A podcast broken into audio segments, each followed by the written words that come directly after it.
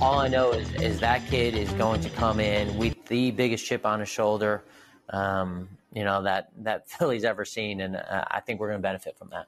You're listening to BetQL Daily with Joe Ostrowski, Joe Gilio, and Aaron Hawksworth from BetQL. Welcome back.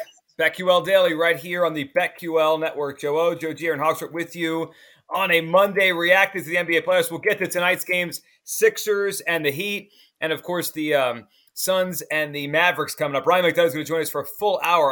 Our Audacy NBA Insider coming up at about 1040 Eastern Time. Alex B. Smith, co-host of the Ice Guys and a sports handicapper, joins us 10 a.m. Eastern on the NHL postseason. We'll get to some baseball in a little bit, but let's let's dive into this draft and and how it pertains to now the offensive and defensive rookie of the year odds. You heard the voice there of Howie Roseman, Eagles general manager, who everyone seems to think had a good weekend, including Nakobe Dean. Might have been the steal of the draft. I mean, to get him at number 83, projected in the first round by a lot of people, maybe early second, linebacker out of Georgia he certainly will be one uh, to keep an eye on for defensive rookie of the year odds. But uh, before we get to these odds, anything else stand out? Or like what stood out for you over the weekend besides just? I mean, the Eagles got some value. The Jets seem to have a good draft. The Ravens, everyone always raves about. How's the Chicago people feeling this morning? Oh well, just I hate I hate Bears fans. That's that's all. I had to kind of like chill people out, like calm down on Saturday morning. They had no first round pick on Thursday. Right. And then they were they were all up in arms. They need everything. It's like the consensus was it's going to be pretty hard for them to do something dumb. We need everything. We're really starting over. Then people were all mad. Oh, they're not helping Justin Fields in the second and third round there was a lot of overreaction on Thursday too. Let me let me let me mention that because people were up in arms about the Packers. Oh my God, how do you not take a receiver at number twenty two, number twenty eight, at number thirty four? If they take Watson on Thursday, nobody says a damn thing. You got him so later. Incredible, and they got a yeah. couple of good receivers uh, that stood out. But let me first mention on Friday we were talking, we were previewing rounds two and three and the betting aspects of that. This show crushed it on Friday as well. We we mentioned Ridder next quarterback off the board. Yep. He was plus 450. He hit. We had some guests that, that gave out some great plays. I know Eric Eager mentioned James Cook under 69 and a half, uh, Metchie under 56 and a half. Seth Smith was talking about McCreary. Like we were all over it. And then that Logan Hall, do you see what it closed at? No. Holy cow. What did it close okay. at? Okay. So we talked about it with Eager in the morning. That's an example of when you have to listen to this show live.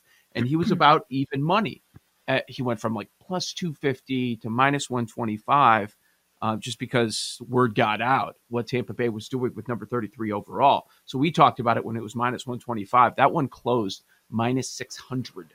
Wow. The, when the draft started. That's incredible. Minus 600. So that was like the lock of all locks. The other, the other thing we gave out yeah. Friday was we couldn't find the place for Malik Willis. And I think the number was 36 and a half. And I, we were like, Where's he going to go? Is it not? And we we lean towards the over. I mean, Aaron Malik Willis lasted all the way to the third round where the Titans took him. I mean, this draft with quarterbacks, there was so much talk. Would they go high? No, one went at no. number twenty, Pickett, and then we didn't see any other guys for days, basically. I agree. I mean, I was obviously on the over three and a half in the first round. Just total wild bet. That could have gone either way. I said I didn't feel good about it, and yeah, that was a total swing and a miss. But I, as much as I make fun of the Commanders, I have to commend them for getting Sam Howell in the fifth round. And my Twitter feed was fantastic because everyone was like, oh my God, is Carson Wentz going to freak out? He doesn't like it when teams do this. Um, if he's going to freak out about a team drafting a quarterback in the fifth round, he needs to chill out. Okay. That is all I'm going to say about that. But uh, and, and if he's not good enough to beat out the fifth round quarterback, then he's not good. Right? Like, come on, man, you can't be mad about this. That that was the right move. Um, you got him in the fifth round. You you got to see what you have there in him, if anything. They've got Taylor Heinicke and Wentz already, but listen, if one of them gets injured or is playing poorly, now you've got another option. I know people are sick of hearing about it because it's just put it on repeat every year. Baltimore kicked ass. Oh, yeah. I mean, it wasn't just they're so good. And Linderbaum on Thursday, they got a jobbo. I'm like, what? What a deal with with the injury with him. So that that was strong. And what else jumped out? Kansas City had another good night. Yes. Another oh, I thought grade Skyy. Moore in the second round. I, I'm going to bring his name up for in a minute here with the rookies of the year. I thought Yeah. whatever receiver the Chiefs get, it's going to work, right? Like Mahomes is going and Reed are going to make him work, and they got him in the second round. I, I thought they did a good job. Another strong example of a team with two late first round picks, people up in arms. Why aren't you drafting a receiver? They did it with the first pick in the second round, and you could have made an argument that that same player could have gone in the first round, right? So, yeah, they, they were good. Interesting takes on the Jets out there. We talked about how they couldn't go wrong with four and 10. Giants five and seven, Jets four and 10. And I still agree with that. It feels like they they stole Sauce Gardner from the Giants at five Sure. when by taking him at fourth overall. Then you get your top receiver on the board, of Garrett Wilson, number ten. Not not everybody believes that Jermaine Johnson is the guy that you want to trade up for, and then they end up taking a running back the first very early. He was the first one off the board. Yep. Like it's interesting. A lot of people don't like that. So, and we see this every year when you take a quarterback, a running back way too high. Do people agree with it? But the Jermaine Johnson thing is is because of his age, and that's what we have uh, th- this year. With you had people that stayed in school, so then you had the seniors, the super senior aspect, and then you had guys that just you know I'm I'm going to stick around another year. Which and I saw that I saw some Bears fans that were upset about a pick, like why are you taking these older players? Guys, the the average length of a player in the NFL is three and a half to four years. What does it matter? Is is the prime years going to be gone now because they're closer to 25 already? I just don't understand that. It's it's not it's not baseball. And it's not basketball where if you're taking a 24 year old in the draft, he's probably not going to grow much, right? You, the NBA teams say take 18, 19 year olds. There's upside there. It's Right. football. I, I agree. I mean, I, in a normal draft, I would lean towards the younger player. Maybe there's there's more upside, you know, less wear and tear. But it's a weird draft. I mean, you mentioned the Ravens. I saw this morning Peter King said they they targeted the fourth round because they thought this draft was so deep that fourth rounders in this draft were like second and third rounders in most years, and they had Yeah. four fourth round picks to add to their Yep. team. So wow. you, and you could tell the smart on this weekend, the smart teams show who they are, and then the dumb teams you see it every year. Ba- Ballard saying the exact same thing. And and I will say, you mentioned smart teams, done teams. Nobody hesitated to say that by far the worst draft was Bill Belichick. Everybody called them the biggest loser. Cole Strange. Still on Cole Strange, yeah.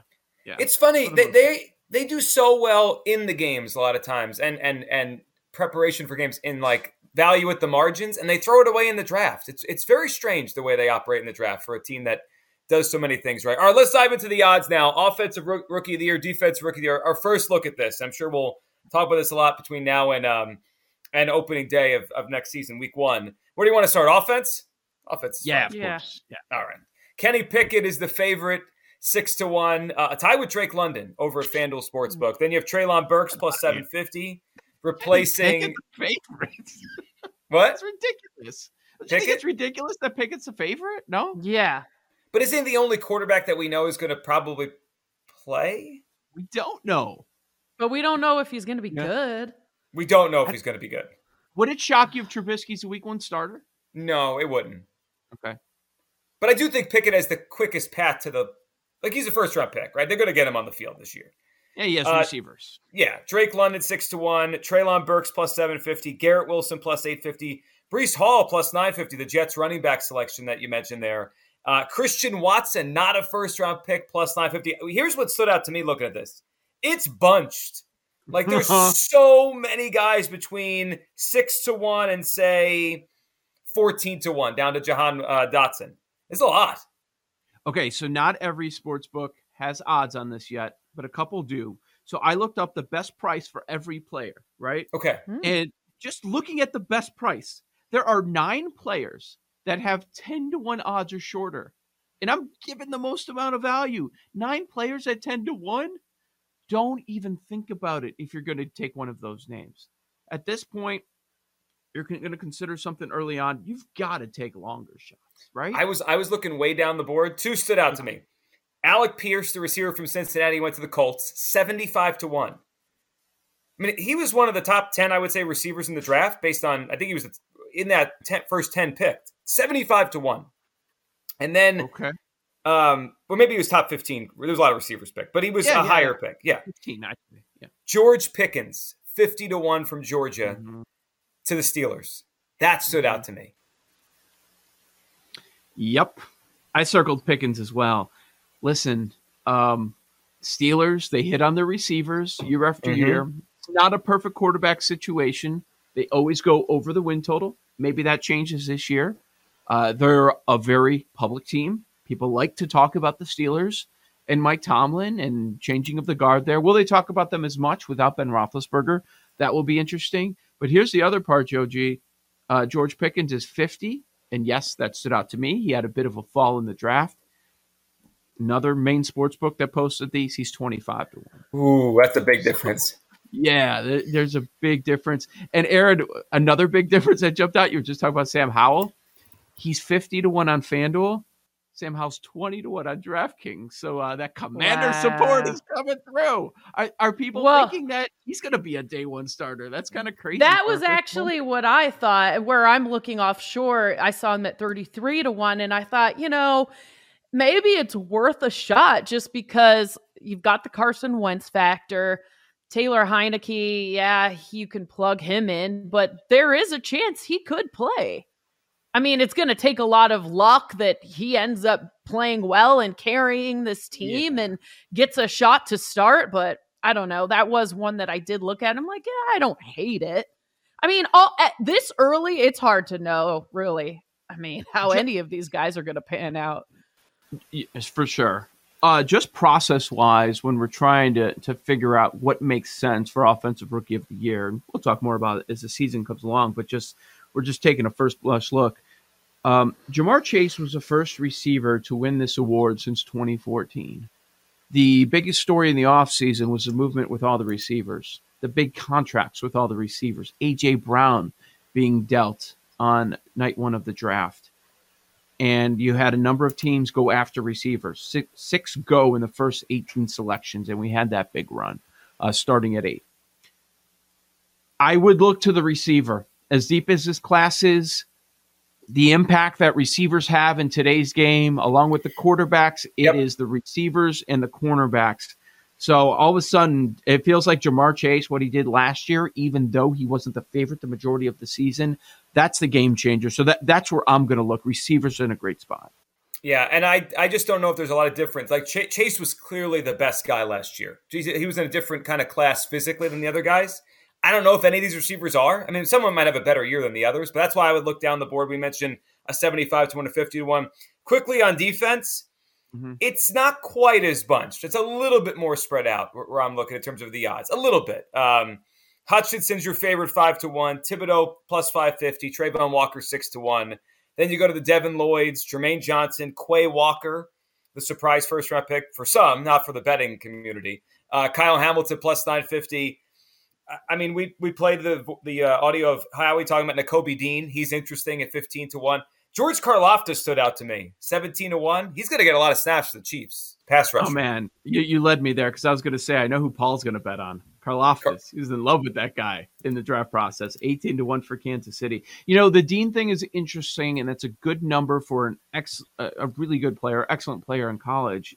But don't you think the Jordan Davis stuff is going to take away from him? He's going to get much of the hype on that defense. of Sure. the rookies. Probably. It is. I don't think he could win, though. It's a weird position. Yeah, I Yeah. agree with you, but don't you think he, as far as buzz, young Yeah. Eagles defenders, Probably. if they're a good team, um, what stands out? Did we learn last year that you've got to be on a good team for Rookie of the Year if there isn't a dominant player? I mean, Parsons was the favorite going in. He he just he won that award very early in the season, and he's wearing the star on his helmet. And then Chase, they make the run to the Super Bowl. They win the division. Nobody expected that with the Bengals, both of them winning. I wonder if you do have to win because if you have to win, like eliminate Travon Walker, probably eliminate Devin Lloyd, Jermaine Johnson with the Jets. Are, are the Jets suddenly going to have a great defense? I don't know. You have Gardner and Johnson, but it's still going to be tough for them. You know what's interesting? You said that. I just went back quickly and looked. Parsons, Chase Young, remember that Washington won the division that year. Nick Bosa, Darius Leonard, Marshon Lattimore. Those are the last five. We could look up their records. I think they all were pretty, were at least good teams. Yeah. Yeah, so that's something to keep in mind. And uh, Aaron, something else that popped out to me because Kyle Hamilton, number one safety, he fell. everyone praises the Ravens, and they should. Uh, Kyle Hamilton's plus 950. The last time a, sa- a safety was the defensive rookie of the year, I was a young pup. Mark Carrier of the Bears, 19. Wow. Yeah, I remember. Now we're going he, had, back. he had a ton of picks. He had a ton of interceptions. I remember that out of USC. It seems like all the best athletes are either wide receivers or defensive backs, so that's probably where I would look for either of these awards right now. Elam with Buffalo is 18 to 1. They needed a corner, and uh, I think Bills fans relieved they didn't go running back in the first round. They decided to do it in the second round. So Elam could be a look there. Sauce Gardner, he's got the hype, but they're going to have to be a good defense, I think, for him to take it. Yeah, you're right. He's got to make a lot of plays too. Joe O, Joe G, Aaron Hawks with BetQL Daily. We'll come back and we'll hit on MLB for today and some really interesting notes through one month of the season. That's next, right here on the BetQL Network. These Joes are helping you bet like a pro. It's Joe Ostrowski, Joe Gilio, and Aaron Hawksworth on BetQL Daily from BetQL.